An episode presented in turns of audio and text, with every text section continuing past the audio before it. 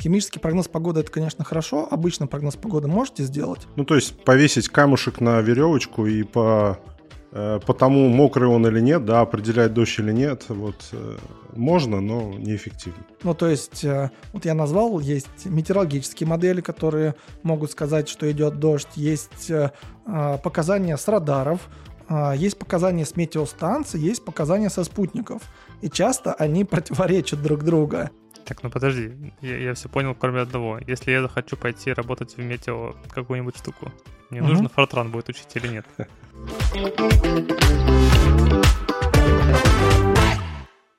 Всем привет! С вами подкаст «Диван». Это легкий подкаст про разработку и около нее, под который можно бегать по утрам, продуктивно кодить, ну или просто лежать на диване. При этом попутно впитывать мудрость экспертов или слушать околотишные истории – Присаживайтесь поудобнее на наш диван, мы начинаем. Всем привет! Сегодня в студии Антон и Лёша. Лёша, привет! Привет! Для тех, кто нас слушает первый раз, выпуск у нас уже 15 какой-то. Мы с Лёшей айтишные менеджеры, и с нами еще Алина. Алина, привет! Да, всем привет! Могу уточнить, не 15 какой-то, 18 выпуск, не считая пилотник. Поэтому у нас, можно сказать, совершеннолетие. А еще у нашего подкаста первый день рождения, потому что 13 июня ровно год, как мы публикуемся. Поэтому спасибо вам, ребят, наши ведущие, что записываете подкаст, работаете над ним. И большое спасибо вам, наши слушатели, что вы с нами. Нам будет приятно увидеть вас вживую и вместе отпраздновать это событие на нашей диванной вечеринке. Вот, ищите ссылочку на регистрацию в описании к выпуску. Количество мест ограничено. Друзья, обязательно регистрируйтесь, приходите к нам на вечеринку. Мы будем рады вас видеть лично, вживую и классно с вами провести время. Все отлично. И сегодня мы с вами будем говорить про погоду. А вообще, как связаны IT и метеорология, и в частности, как развиваются технологии прогноза погоды в России и за рубежом. Сегодня у нас в гостях руководитель сервиса Яндекс Погода Александр Ганшин. Саш, привет, расскажи немного вообще о себе, как ты пришел в IT. А, привет, э, меня зовут Саша. Ну, в IT пришел я довольно по странной траектории. Сначала из науки, потом э, занимался стартапом, а вот после стартапа я как раз попал в IT-компанию в Яндекс. А, ну, собственно, путь был долгий, тернистый, и там очень много деталей, поэтому, если вам интересно, могу рассказать поподробнее. Ну, давай, конечно, и заодно расскажи, как вообще пришел в метеорологию. Пришел в метеорологию довольно случайно. Я поступал в МИФИ, поступил на факультет экспериментальной и теоретической физики. Соответственно, хотел пойти на прикладную математику и информатику. Там была такая кафедра. Вот, но там была другая кафедра моделирования физических процессов в окружающей среде, где была та же самая специальность. Ну и мне показалось, что это ну, не просто какая-то прикладная математика, информатика в вакууме, а приближенная к реальности. Вот, и э, вот на третьем курсе нас распределили по кафедрам, я попал туда, а дальше было распределение на преддипломную практику. И принцип был такой, а кто ближе всего живет к Долгопрудному? Ну, Долгопрудный — это город так. недалеко от Москвы, угу. а я тогда жил на севере Москвы, на речном вокзале, вот, и мне такие говорят, ага, Саша живет рядом с Долгопрудным. Ну вот поедешь, а, тогда, значит, вот а, в Долгопрудной а, будешь там наукой заниматься. Вот. И я попал в Центральную аэрологическую обсерваторию. Это организация внутри структуры Росгидромета, как раз которая занимается мониторингом, там, ну, в первую очередь, аэрологией. Это такой запуск э, воздушных зондов. Но пришел я заниматься не этим, а пришел заниматься парниковыми газами, которые вот сейчас э, достаточно модная тема, скажем так, на хайпе находится. И вот э, мы делали модель, э, которая переносит э, вот эти самые парниковые газы и связывает их выбросы с теми концентрациями, которые фиксируются в атмосфере. А тогда Япония запускала спутник, называется GASAT, э, Greenhouse Observation Satellite – который как раз измеряет концентрацию этих парниковых газов, ну, углекислого и метана. Ну и, соответственно, моя задача была сделать модель, которая вот связывает выбросы и концентрация. А задача моего э, там, приятеля и будущего как раз человека, с которым мы делали ну, достаточно много э, сделали как по научной деятельности, так и в будущем стартапе. Ну и сейчас вместе погоду делаем на самом деле. Э, его задача была скорректировать эти э, выбросы в соответствии с тем, что спутник измерил, э, как раз для того, чтобы понять, в каком регионе больше э, выбрасывается парниковых газов, в каком регионе они поглощаются. Ну и вот всякая вот эта история с квотами на страны о том, кто сколько выбрасывает, кто сколько поглощает. Вот мы делали такой первый инструмент, который позволял бы это контролировать. Вот, и достаточно долго там я занимался наукой, ну и в какой-то момент мы решили что давайте попробуем, ну как раз нас было несколько человек, которые пришли из МИФИ э, примерно по такой же схеме, ну не все, правда, жили, жили на речном вокзале, но многие на севере Москвы. Вот. И мы решили сделать такой стартап и буквально продавали воздух. Ого, продавать воздух. А расскажи поподробнее, как это выглядит. То есть мы могли определить уровень загрязнения в воздухе в любой точке на планете, ну и составить прогноз на ближайшие несколько дней, как уровень загрязнений э, будет меняться. Ну и, соответственно, мы такие, давайте, мы такие будем true ученые, которые знают, как вот все э, в атмосфере происходит, а будем продавать другим компаниям именно уже конечную информацию об уровне загрязнения. Ну, то есть такой химический прогноз погоды. Вот, наверное, это э, в первый раз, когда я столкнулся с IT, то есть мы такой прям IT-стартап э, основали, работали на рынке в основном штатов, и вот мы делали такие вот сложные достаточно продукты на стыке науки, технологий, машинного обучения для того, чтобы другие компании могли вот такую информацию у нас покупать. Ну и в какой-то момент а, наш SEO пришел а, в Яндекс, как раз тоже предложить такой химический прогноз погоды. Но нам сказали, химический прогноз погоды это, конечно, хорошо, обычно прогноз погоды можете сделать. Вот, и у нас в 2014 году был пилотный проект – а, где мы как раз а, с помощью тех моделей, которые мы раньше использовали в науке, потом использовали а, в стартапе, делали прогнозы погоды. Ну и плюс была такая идея, а давайте попробуем использовать машинное обучение в той сфере, в которой оно раньше не использовалось, то есть для прогнозов погоды.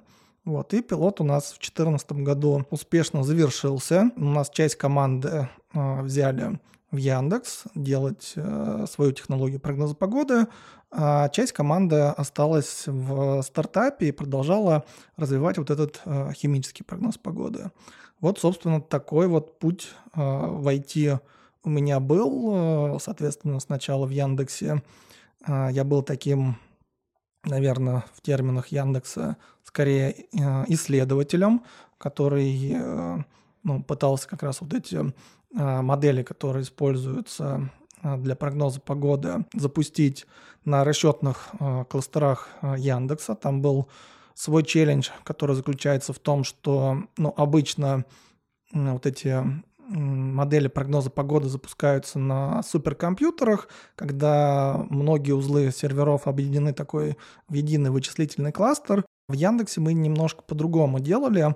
А, мы отдельные области, ну, например, там, не знаю, Московскую область а, считали на одном сервере, соседнюю область считали на другом сервере. А, ну и таким образом у нас не на суперкомпьютерах, а на отдельных серверах просто проводились вычисления, ну а дальше мы уже эти отдельные области склеивали в такую, ну, сначала для Центрального федерального округа и для области за Уралом вокруг Екатеринбурга, потому что у нас исторически разработка сидела в Москве и в Екатеринбурге, соответственно, первые продукты мы испытывали именно там, где, ну, на себе, где сидят люди. Ну, а дальше уже начали масштабировать на Россию, дальше на весь мир. Но мне дали руководство группы, как раз, которая отвечает за машинное обучение и в целом за качество прогноза. Но вот где-то год назад я возглавил весь сервис а, Яндекс Погода, то есть э, отвечаю больше сейчас за продуктовую составляющую, ну и за общую стратегию, куда мы движемся, а, что улучшаем, в каком направлении идем. Да, Саш, подскажи, пожалуйста, вот кажется, что для прогноза погоды нужно обрабатывать большой объем данных. Э, так ли это, вот, и как это в целом выглядит? А, ну, тут и правда, а, атмосфера — это большой источник разного рода информации, поэтому тут не просто большой, а огромный а, массив информации приходится обрабатывать для того, чтобы а, составить прогноз погоды. Ну, потому что как делается вот классический прогноз погоды, который вычисляется на суперкомпьютерах? Ну, для этого нужно сначала собрать информацию разного рода о том, а какая погода сейчас а, в каждой точке. Ну, в каждой точке мы собрать не можем, можем приблизиться к этому. Ну, и базовые инструменты — это вот э, метеорологические станции, а, это такие угу. площадки, на которых установлены специальные будочки, там температура измеряется на высоте 2 метров, ветер на высоте 10 метров, а, ну и другие приборы, которые там осадки, влажность, давление а, и все остальное измеряют. И таких приборов, их, ну, вернее, таких площадок, их около 10 тысяч на всей Земле. А, это вот то, с чего ну, начинаются все измерения. Но это такие настоящие измерения погоды. Кроме того, что проводятся измерения на Земле, примерно похожие измерения проводятся и на воде. То есть в океане плавают там буи, которые, в отличие от наземных метеостанций, кроме там, атмосферных каких-то параметров, могут измерять и океанические параметры. А, плюс а, измерительные приборы на воде установлены на кораблях, в воздухе установлены на коммерческих рейсах самолетов. То есть вот все эти коммерческие самолеты, которые летают, они на самом деле имеют у себя на борту датчики, которые тоже проводят измерения. Ну и, и забавная история. Вот во время ковида, так как было меньше пассажирских рейсов, а, это оказало влияние на качество прогноза погоды, потому что там очень много информации а, собирается а, в атмосфере. Помимо этого вот есть радиозонды. Это такие большие воздушные шары, которые вот в тех местах, где вот эти площадки с метеостанциями расположены, запускаются вверх до 20 километров. Для того, чтобы не только у поверхности Земли, но и до высоты от 20 километров составить профиль основных погодных параметров. Вот. Помимо этого, есть спутниковые приборы, ну, их достаточно много, сейчас группировка метеорологических спутников, ну, где-то, наверное, полсотни насчитывает, ну, и там, конечно, массив информации, который с них приходит, он гораздо больше, чем вот тех средств измерения, прямо на порядке, а, которые я назвал. И все вот это вместе а, дает такое наше понимание о том, а какая погода сейчас по разным метеорологическим параметрам на Земле. И дальше а, все это богатство загоняется в метеорологические модели, модели прогноза погоды, которые написаны на Фортране на самом деле. То есть, э, так как э, ну, прогнозы погоды развивались достаточно давно, то много кода было написано ну, на том языке, который был привычен в, э, в те времена. Соответственно, многие, ну почти все, наверное, прогнозы погоды, ну, модели прогноза погоды, они сейчас написаны на Фортране, но, правда, сейчас уже переписываются на более э, современный э, вариант Фортрана и поддерживаются, несмотря на то, что там также много всякого легаси кода. То есть ты умеешь кодить на Фортране? Да, я как раз начинал свою деятельность с того, что писал код на Фортране. То есть, когда я занимался наукой, э, практически все, что я писал, было написано либо на Фортране, либо это была обертка э, из скриптов на баше. Э, то есть вот два основных таких этих, скажем так, языка, на которых я писал свой код. Вот. Ну, в Яндексе еще на питоне начал писать. Расскажи, а вот ты про модель сказал, ну, про Fortran, как они обрабатываются, а как они поступают? Какой-то протокол специальный есть или что? А, да, есть специальный протокол, но если говорить про метеостанции, есть протокол Synop, и он, если говорить про Legacy, а, ведет свое как бы начало с телеграфного кода, то есть изначально, когда метеостанции установили, ну, начали для того, чтобы в единый центр обработки данных э, все это дело поступало, начали использовать телеграф, когда он появился. Ну, единый центр обработки – это скорее человек, который получал информацию э, с разных метеостанций по телеграфу и мог как-то руками интерпретировать эту информацию. Но с тех времен э, как раз э, код не сильно претерпел изменения, и вот примерно в телеграфном формате как это тогда было, передаются вот э, информация с метеостанций. Но если говорить про спутники,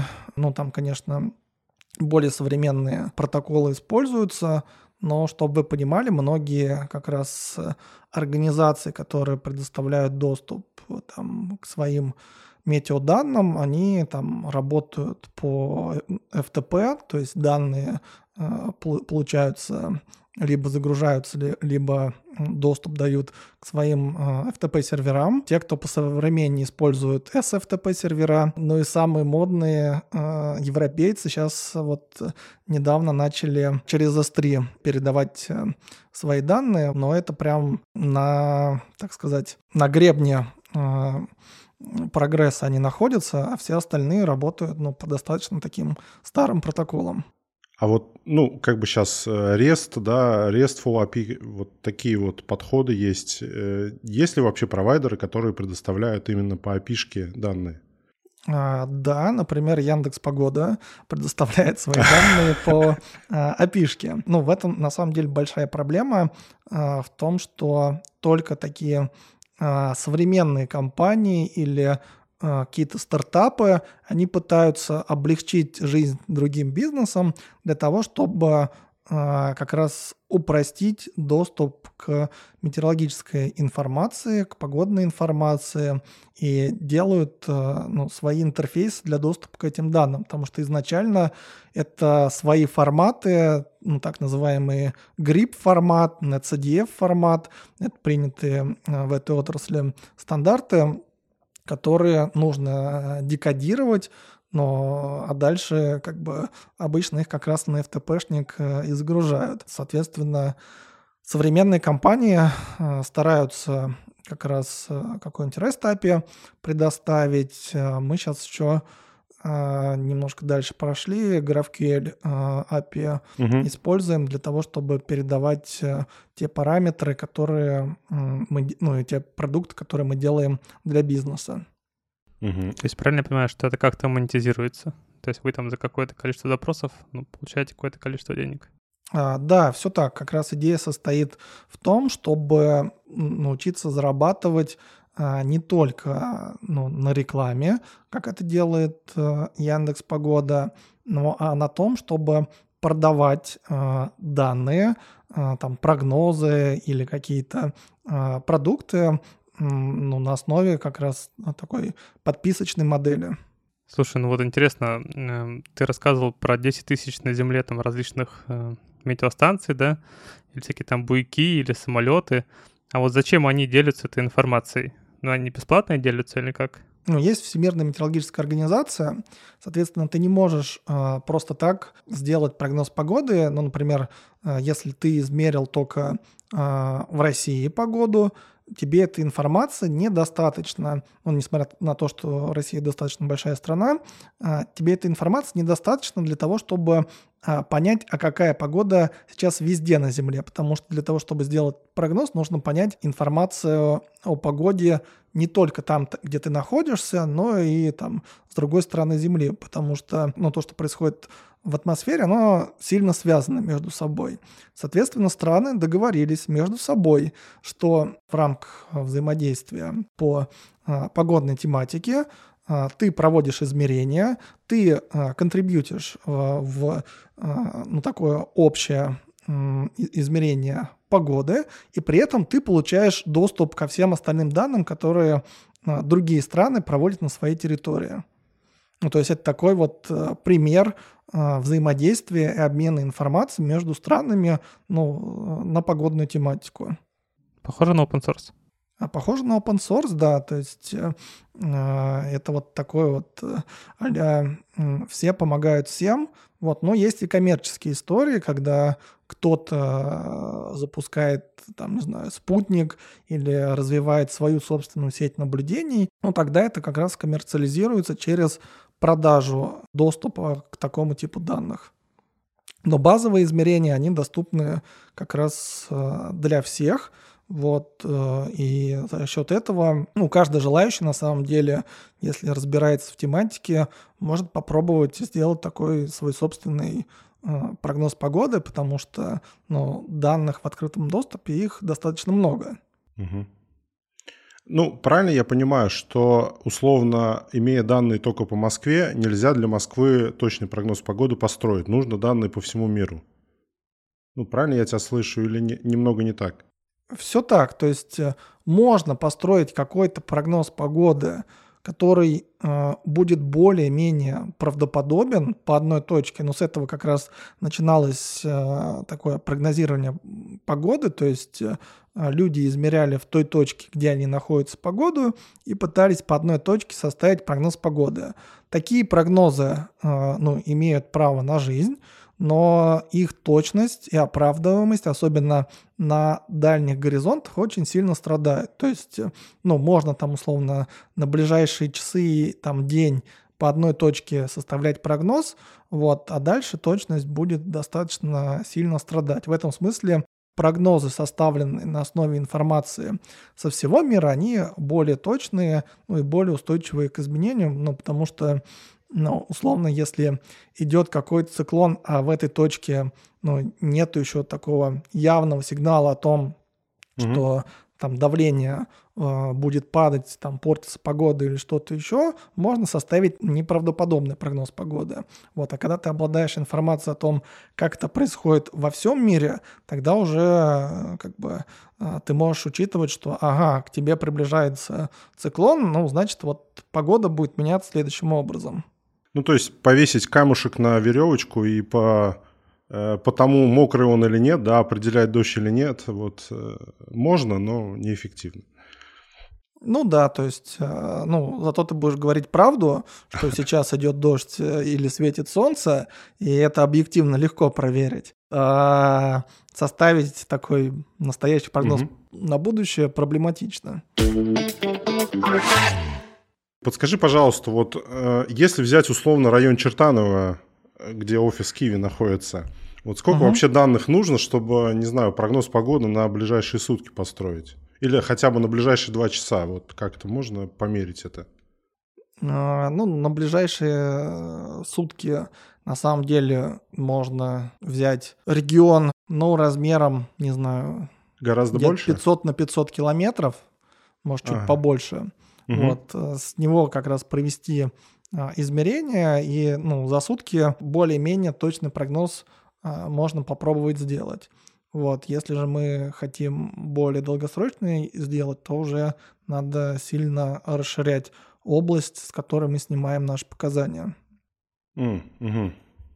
То есть от, э, грубо говоря, периметра сбора информации влияет дальность прогноза?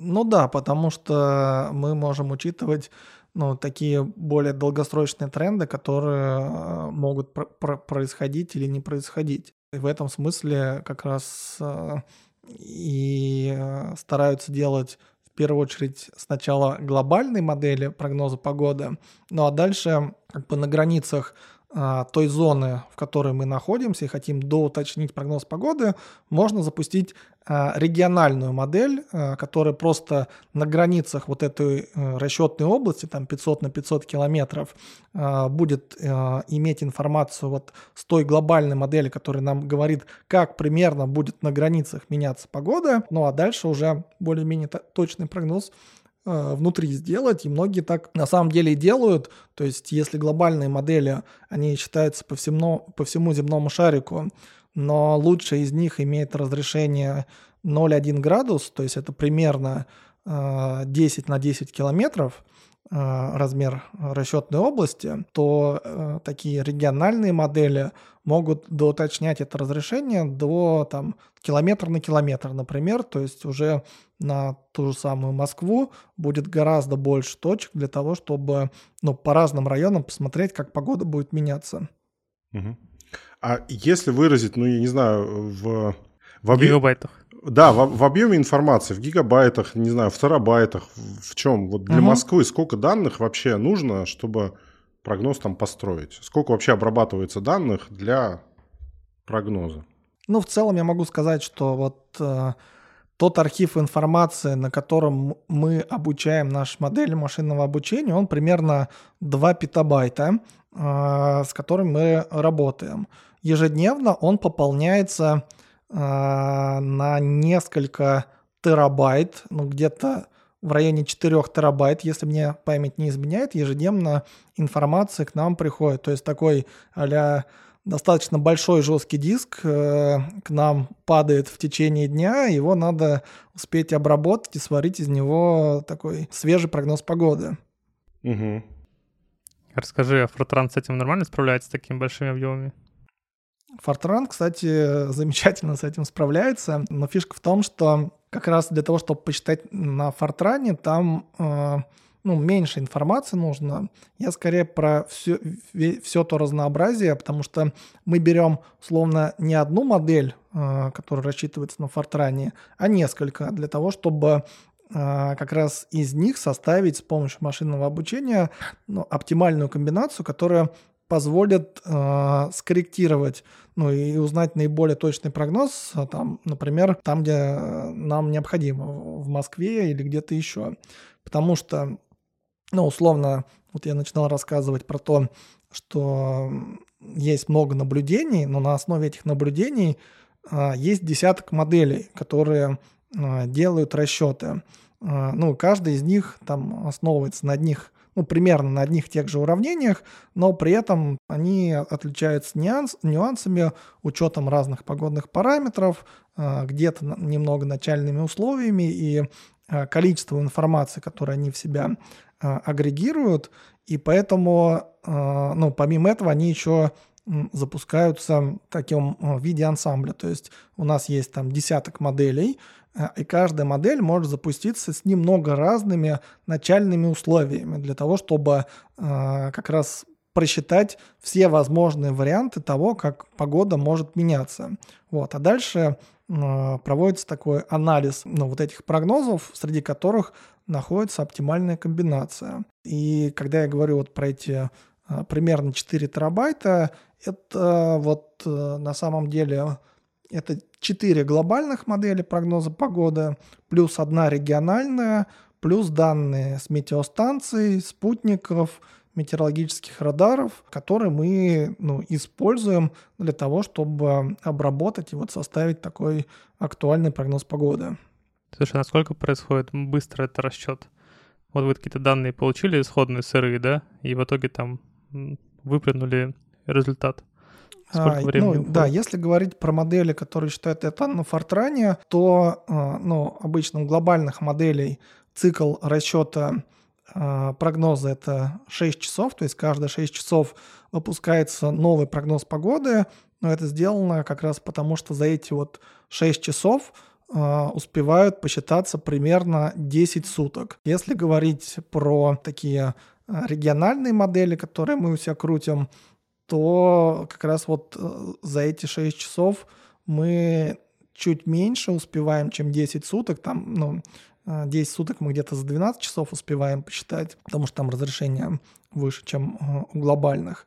И фишка а, как раз использования машинного обучения состоит в том, что ну вот а, есть какая-то молотилка, которая каждые 6 часов выплевывает дофига информации, ну а дальше а, модель машинного обучения, принимая на вход вот эти данные, плюс данные там с, от наблюдений, там, от метеостанций, от радаров, от спутников, от сообщений пользователей, она пересчитывает, но практически мгновенно, то есть за минуты мы получаем такой более свежий прогноз погоды, основанный на вот этой информации. То есть машинное обучение позволяет сократить время расчета а, прогноза с а, часов до минут.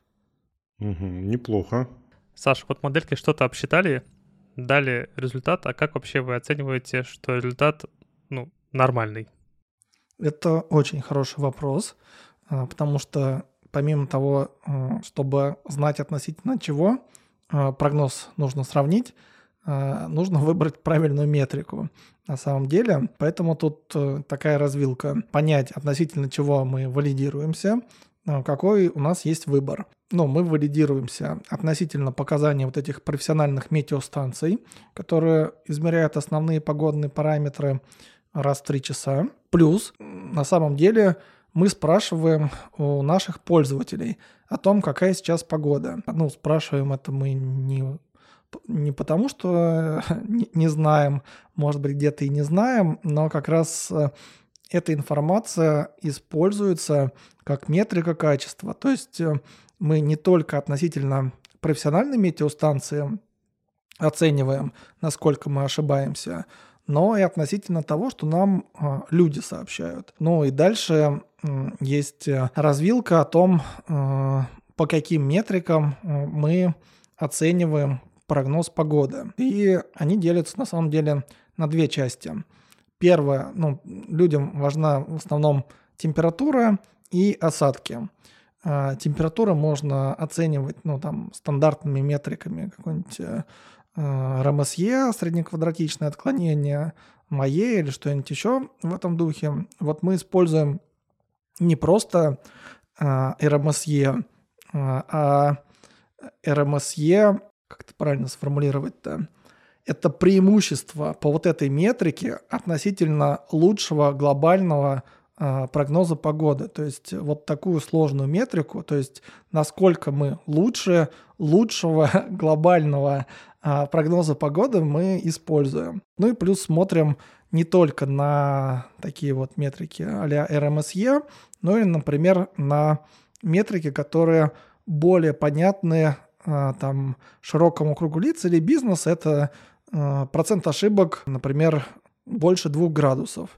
Ну, то есть, э, если мы такие смотрим температуру, и прогноз ошибся не больше, чем на 2 градуса, но обычно человек не сильно там ощущает 1-2 градуса а, по сравнению с тем, что происходит на улице. Но если прогноз ошибается уже больше, чем на 2 градуса, то эта разница заметна. И мы вот следим а, за такого типа метриками для того, чтобы как раз понять вот в этом регионе или в этой стране, насколько мы хороши, есть и над чем поработать, и ну, что нам следует улучшать. Для осадков есть э, как такие э, метрики, которые используются там, в задачах классификации, типа Precision, Recall, там F1 меры. Ну, это такие стандартные метрики для машинного обучения.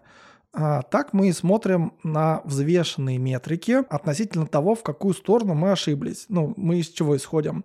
А, если мы говорим, что дождя не будет, а произошел сильный ливень, ну, в этом случае, ну, наверное, вы все расстроитесь, если а, вы не взяли зонтик, вам прогноз погоды сказал, что как бы дождя 100 пудей не будет, а, а вы вышли и промокли до, до нитки.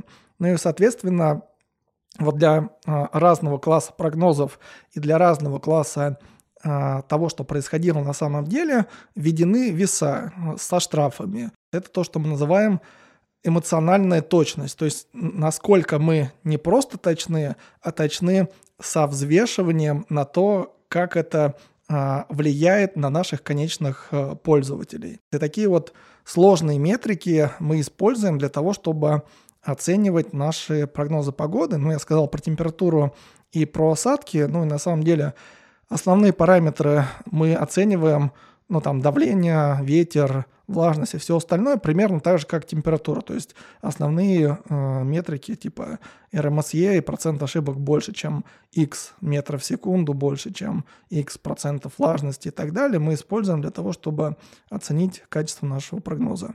Да, Саша, подскажи, вот э, вы собираете, получается, с пользователей какие-то метрики. Вот как вы их собираете и какой объем вот этой информации вообще к вам от пользователей приходит?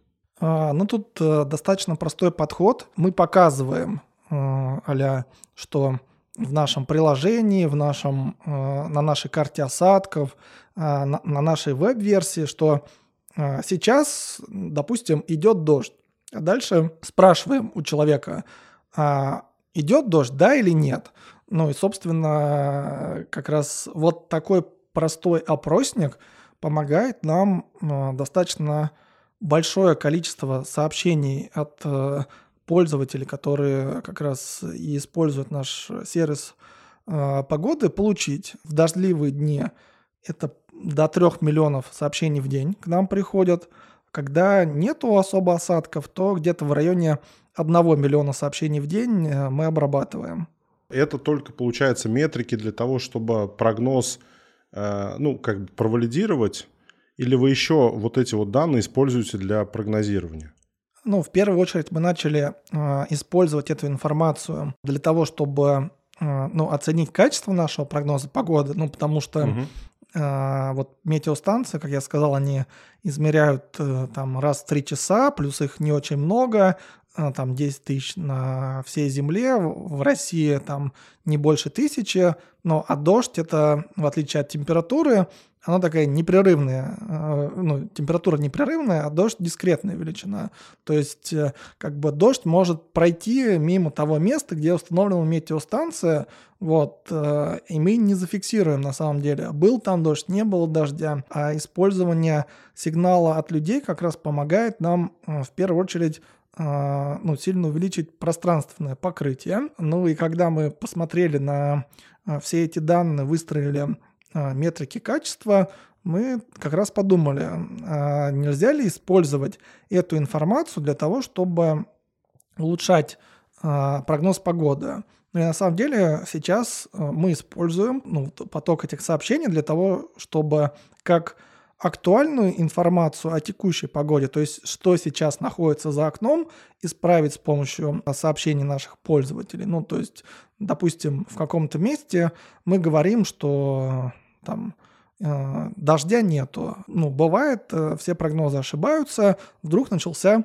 внезапный дождь, и э, наши пользователи ну, видят всю эту несправедливость, и вместо того, чтобы говорить, ой, синоптики опять ошиблись, как раз заходят там в приложение и сообщают нам о том, что прогноз ошибся. И дальше эта информация с помощью наших алгоритмов используется для того, чтобы прям в режиме реального времени исправить э, ну, ошибочную информацию.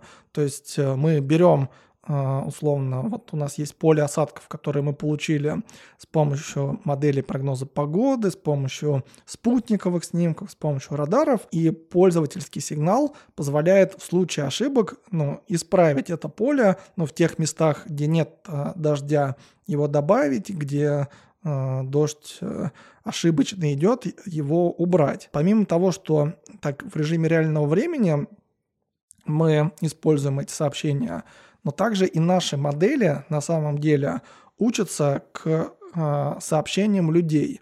Ну, то есть, э, вот я назвал, есть метеорологические модели, которые могут сказать, что идет дождь, есть э, показания с радаров, есть показания с метеостанций, есть показания со спутников. И часто они противоречат друг другу. То есть одни говорят, что идет дождь, другие говорят, что нет дождя. В целом, как бы все они средства измерения а, информация, и в данном случае как раз пользователи у нас выступают таким а, мерилом качества, и а, мы используем как раз машинное обучение для того, чтобы в терминах машинного обучения пользователя у нас таргеты, которым мы как раз фичи — это разные источники информации о э, дожде. И вот мы учим на самом деле с помощью профессиональных э, приборов или там, с помощью профессиональных моделей воспроизвести ощущение дождя людьми. Потому что, допустим, если какой-нибудь слабый дождь идет, часто люди не ассоциируют это с дождем, несмотря на то, что там профессиональный метеоролог скажет, на улице дождь, но при этом люди-то это дождем не считают. Вот именно поэтому мы обучаемся к тому, а что нам сообщают пользователи. Слушай, а вы делали какие-то исследования точности прогноза с людьми и без? И, ну, наверное, с людьми выше? Возможно, ты знаешь, насколько? А, да, а, конечно, мы делали такие исследования, но и в целом использование такого пользовательского сигнала позволило поднять а, точность краткосрочного прогноза погоды где-то на 20%. Круто. То есть это такая достаточно осязаемая цифра. Да, Саш, смотри, если не ошибаюсь, это называется краудсорсинг, да, когда вы с людей информацию какую-то собираете. Угу. Вот. А можешь подсказать, был такой опыт в Штатах, когда дядечка с тележками э, положил кучу айфонов, включил везде навигацию и по факту искусственно создал пробку да, на дороге, хотя там угу. пробки и не было. А в данном случае, с точки зрения прогноза погоды, что-то подобное может случиться? Были ли у вас случаи? И вообще, ну, если вопрос чуть шире давать, да, э, какие-нибудь хаки там с точки зрения пользователей существуют, знаешь ли ты о, о них? Ну, конечно, как бы, если есть возможность там задодосить э, систему, пользователи будут э, этим пользоваться. Ну, соответственно, что мы для этого делаем? Во-первых, мы учитываем не один сигнал, а несколько сообщений пользователей. То есть, э, если в определенном радиусе определенное количество людей проголосовало там в ту или иную сторону, тогда мы только выносим вердикт. Причем не просто ну, не, не все голоса этих людей равнозначны. Мы учитываем историю сообщений о том, насколько люди правду говорят, а насколько неправду. Правда в данном случае это насколько их э, сообщение о том, идет или дождь, отличается от того, что говорят другие люди. Соответственно, здесь мы можем, ну, такие вот э, а более доверенных э, людей, которые чаще говорят правду, э, и менее доверенных, которые ну, склонны к тому, чтобы всякие флешмобы устраивать, ну, выявлять.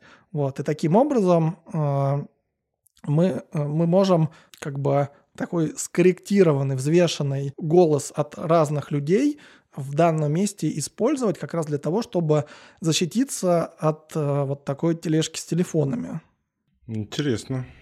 А был у вас случай, когда вот, ну, когда вы только начали использовать сигналы от людей, вот подобные кейсы или нет, пока не сталкивались? Ну, конечно, изначально мы и сами пробовали, как бы пока люди не видят, а как ага. это будет выглядеть. То есть, э, не знаю, условно, сидели там в Екатеринбурге такие, ну, давайте попробуем нарепортить, что будет.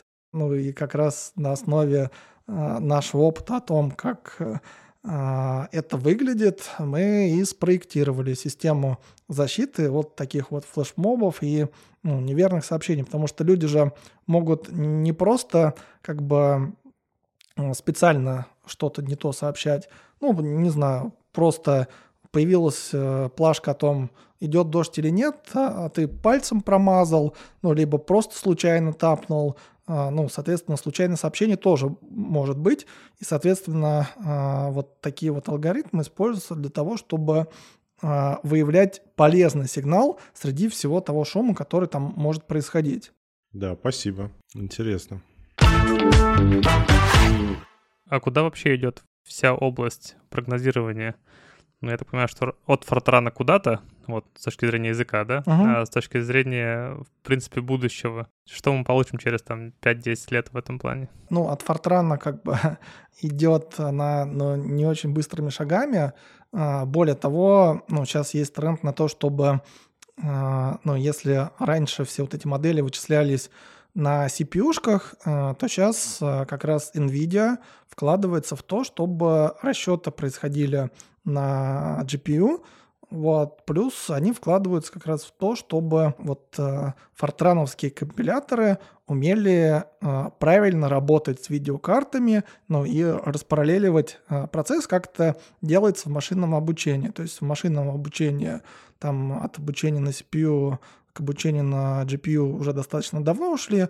Вот э, модели прогноза погоды тоже идут в сторону э, большей утилизации э, GPU. Плюс большая утилизация GPU возникает как раз из-за того, что здесь э, сейчас выявился достаточно э, такой сильный тренд на использование как раз машинного обучения. Когда мы стартовали э, в 2015 году, э, мы были, наверное, одними из первых, если не первыми, кто использует машинное обучение для того, чтобы как раз э, составлять э, прогноз погоды, а, плюс мы, а, ну, помимо обычного прогноза погоды, начали делать карту осадков или ноукастинг, то есть это прогноз на ближайшие несколько часов шагом в 10 минут для того, чтобы понять, там, в каком районе города сейчас э, идет дождь. И если раньше э, там использовались э, там, стандартные какие-то модели, там или optical flow или что-то еще, то сейчас все больше как раз используется а, методов машинного обучения, которые используются в компьютерном зрении. Ну и вот, соответственно, а, вот когда где-то в, да, в 2019 году на KDD, а, KDD это такая большая конференция по машинному обучению, а именно о том, как машинное обучение применяется ну, в продакшене, то есть э, ну, разные корпорации там про это рассказывают. Вот мы рассказали, как мы используем машинное обучение для того, чтобы э, составить карту осадков э, с использованием там спутниковых снимков. Или совпадение, или нет, но после как раз 2019 года все поняли, что машинное обучение в этой сфере можно использовать, ну, потому что как бы вот люди показывают, как с помощью машинного обучения прямо в продакшене уже что-то работает. Вот, и начали появляться статьи и от Гугла, и от Microsoft, и от э, Амазона, э, где они как раз используют разные архитектуры нейросетей для того, чтобы составить э, вот такой вот э, э прогноз погоды на ближайшие часы с помощью там Э, радарных данных и с помощью нейросетей.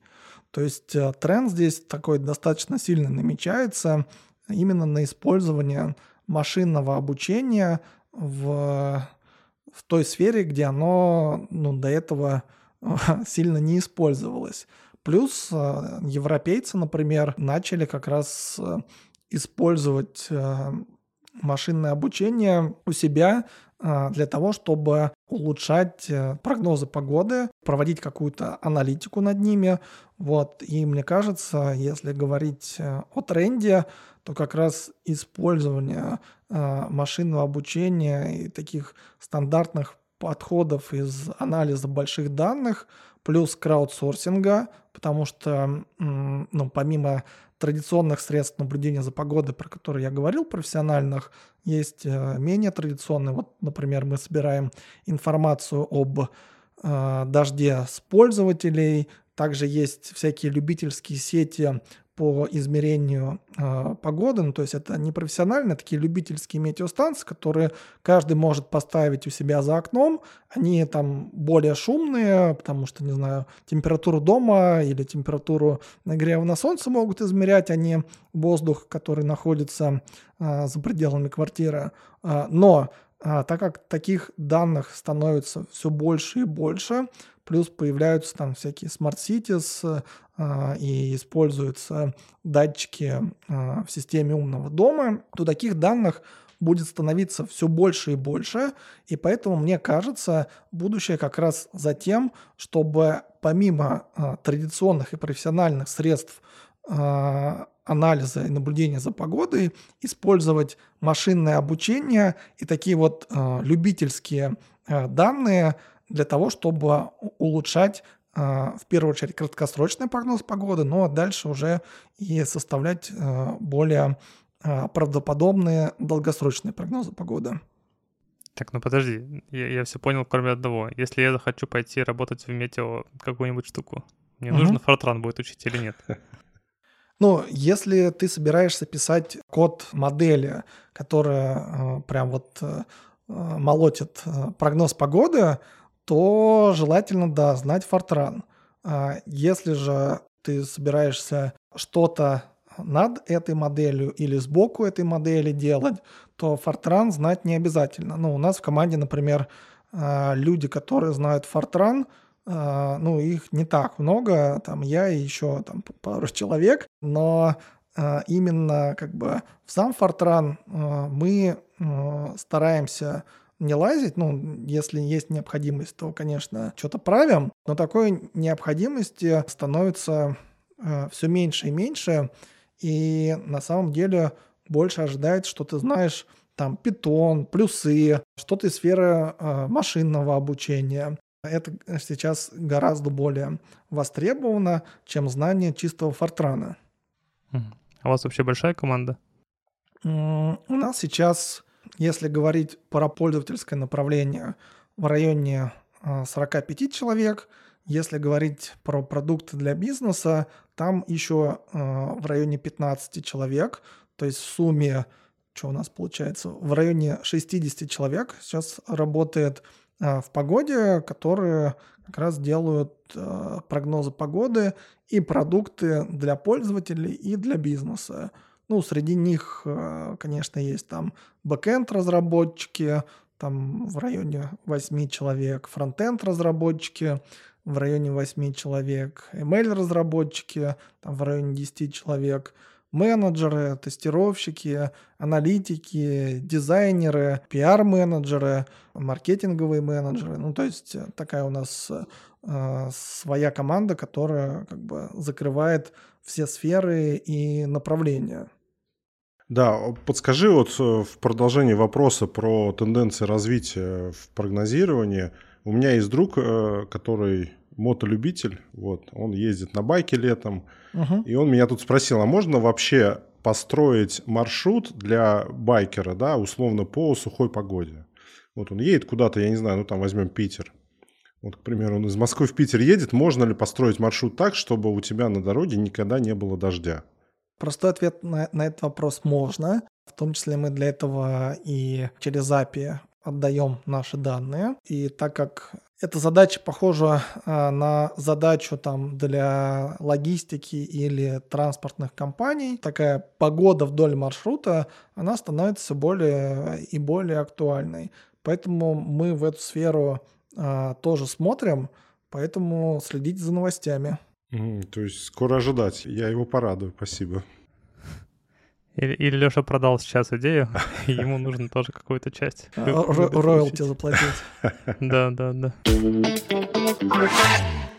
Мне кажется, мы с Лешей спросили все, что хотели. Алин, время твоей рубрики. Да, Саш, слушай, у меня есть такой насущный вопрос. Я все-таки не до конца понимаю, а, вот почему прогноз погоды может меняться вот даже на текущий день. То есть меня это интересует и как обывателя, и как организатора мероприятий, потому что мне иногда очень важно понимать, допустим, будет ли дождь в какой-то конкретный день. И за неделю до мероприятия прогноз может поменяться там несколько раз как в лучшую сторону, так и в худшую. Вот, все-таки объясни, пожалуйста, почему так и как быть, как, э, как планировать ну, давай сначала отвечу шуткой, потому что это нам выгодно. Чем чаще ты заходишь к нам на сервис, тем больше мы на рекламе на тебе заработаем. Вот, поэтому показываем разные прогнозы погоды. Но на самом деле, как бы, если серьезно э, отвечать на этот вопрос, то э, мы не можем точно определить, какая сейчас погода везде. То есть у нас есть ошибка в начальных условиях. Мы не можем э, с помощью вот этих моделей на Фортране точно посчитать, как она будет э, ну, эволюционировать в будущее, то у нас накапливаются ошибки как э, в начальных условиях, так и в момент э, расчета.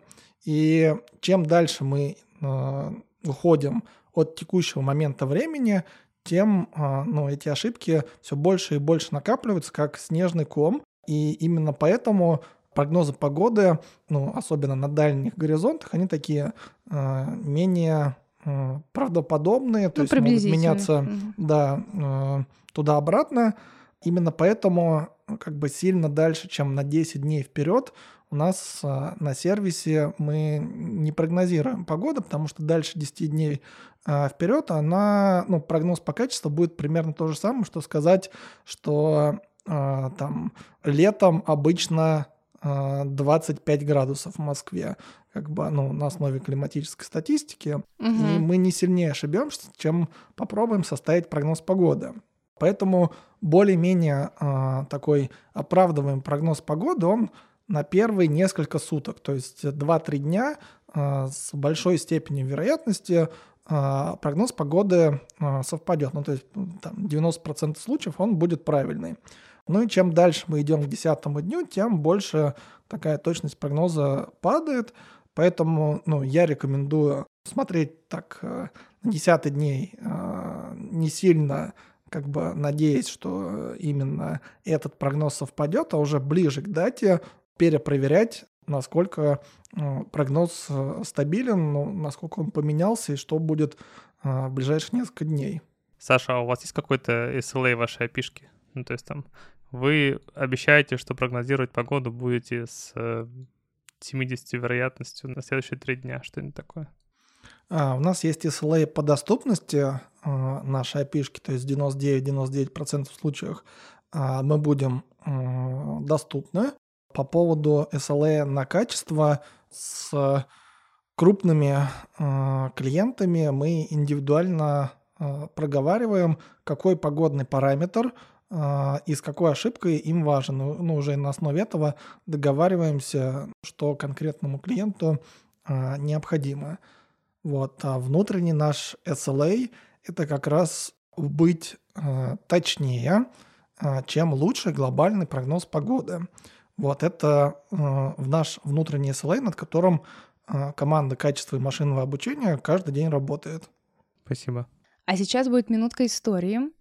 Саш, э, я вот прочитала, что первый публичный прогноз погоды появился в далеком 1861 году, и сделал его Роберт Фицрой. Из-за того, что прогноз был неточным, Фицрой покончил с собой. Может, ты вспомнишь еще какие-то вот интересные истории в метеорологии? Ну, он не сразу покончил с собой. А, на самом деле он достаточно много полезного сделал, потому что это был а, британский адмирал, которому поручили следить за тем, чтобы корабли не попадали в корабль крушения из-за всяких штормов. И он внес ну, достаточно сильный вклад а, в прогнозирование погоды. Да, ну, какие-то конкретные прогнозы погоды а, были неточные, но а, он как раз старался сделать прогноз не в одной точке, то есть, не знаю, в Лондоне там посмотреть, а он как раз предложил использовать телеграф для того, чтобы собирать информацию с разных а, точек, где эти а, наблюдения появились, и таким образом создавать сеть.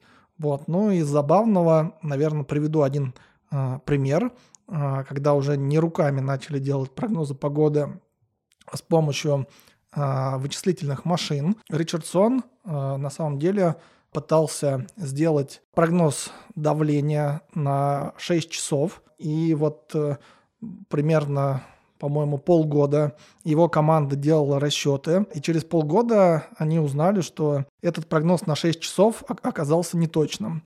То есть полгода не дел- делали неточный прогноз.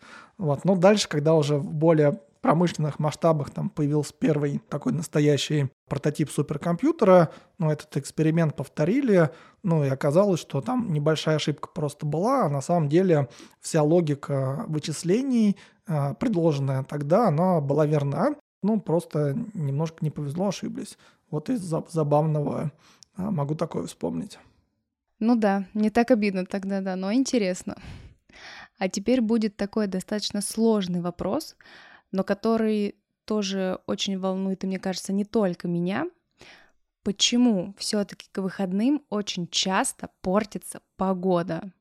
Ну, чтобы это э, выходные люди э, не расслаблялись. Вот э, нельзя просто так выйти с рабочей недели в выходные. Ну, на самом деле, мне кажется, просто ошибка выжившего, ну, то есть тоже метеорологов, например, ругают за то, что они все время ошибаются. Но на самом деле метеорологов ругают, что они ошибаются, ну, как раз в те моменты, когда люди обратили это внимание, это было важно для конкретного там места, времени или человека то, что в остальных там 90-95% случаях прогноз был правильный, это уже никому не важно, ни, ни, никто не помнит. Ну, потому что это такое, ну, это ожидается, так должно быть. Но когда вот э, случается какая-то ошибка, как раз вот возникает такое. Но мне кажется, то же самое с выходными. То есть ты такой планируешь, думаешь, о, все, все, сейчас это, не знаю, поеду на пруд, позагораю, вот, а тут раз и дождик. Ну, конечно, обидно, поэтому э, складывается ощущение, что к выходным погода портится. Нет, ну реально, иногда заходишь в приложение посмотреть погоду, и тут даже не об ошибке метеорологии а речь, а о том, что в будни погода плюс 25, а выходные плюс 17. И ты думаешь, да что ж такое? А, ну, так а я же и не про ошибки говорю, а как раз про то, что а, как бы ты замечаешь, а, что вот а, в будни такая-то погода, а потом такая выходные, черт, а, она ухудшается. То есть просто ты больше акцент делаешь в сторону выходных, ну и кажется, что, блин, какая э, всемирная несправедливость, в выходные опять плохая погода. Это про все всемирный заговор для того, чтобы э, как раз прогнозы погоды смотрели и э, компании погодные зарабатывали. Шутка. Да-да, именно так. Надо, чтобы была четырехдневная рабочая неделя, я понял. Тогда пятница будет как раз отлично. Плюсую. Да, тогда при четырехдневной рабочей неделе уже будет казаться, что три дня плохая погода, а те четыре э, хорошие. Ну да, ну да. Не, ну поначалу, наверное, нормально будет, а потом, когда привыкнем, тогда да. Ну хорошо. И последний вопрос. Название нашего подкаста The One. Это и про диван, на котором можно сидеть, и игра слов про dev — это разработка, и the one — тот самый избранный. И в связи с этим вопрос. Скажи, пожалуйста, а что в IT тебя драйвит и вдохновляет? Может, это какое-то событие, повлиявшее на твое отношение к IT, или человек, который тебя воодушевляет? А, ну, конкретно меня драйвит э, то, что а, то, что ты делаешь, как бы видят миллионы. А, на самом деле, вот, э, и ты можешь, э, не знаю, своей, своим родителям, там, своей девушке, друзьям или кому-то еще сказать, смотри, какую классную штуку а, я сделал. Но у этого есть и обратная сторона, то, что потом к тебе приходят и говорят, слушай, фигню какую-то ты сделал, как бы тут э, опять ошибаетесь вы с прогнозом. Что такое? Давай почини. Соответственно, ты делаешь такую, несмотря на то, что это легко проверяемо, и, конечно, всегда какие-то люди э, будут недовольны, всегда есть ошибки, но есть понимание, что э, большому количеству лиц ты делаешь там жизнь проще, потому что ты можешь э, там спланировать выходные, несмотря на то, что погода будет плохая, но значит это можешь поменять свои планы и провести где-то в теплом месте. Вот, вот это меня и, и драйвит. Да, это круто. Спасибо большое. Итак, за сегодня мы проговорили о том, как вообще собираются данные о погоде, сколько нужно места, чтобы это все обсчитать, на каком языке это считается, как обычные люди помогают в том, чтобы улучшать эти модели предсказаний. И, как обычно, у нас есть маленькая еще рубрика «Вопрос к ведущему». Несмотря на то, что нас могут слушать в разные дни, вопрос будет такой. Лёша, завтра будет дождь? Кажется, что нет. Алина, как считаешь? Я согласна с Лешей. Саш, ну ты как э, мастер в этом всем? Ну, я соглашусь с ребятами, проголосуем за солнечную погоду. Ну, значит, если ошибутся, то все трое. Все, мы, мы, мы в одной лодке, поэтому если прогноз будет ошибочный, мы все вместе виноваты, а не только я. Отлично. Тогда время прощаться. Всем спасибо. Пока нашим ведущим Леше, Алине и мне. И пока нашему гостю Саше. Всем пока. Время освобождать диван.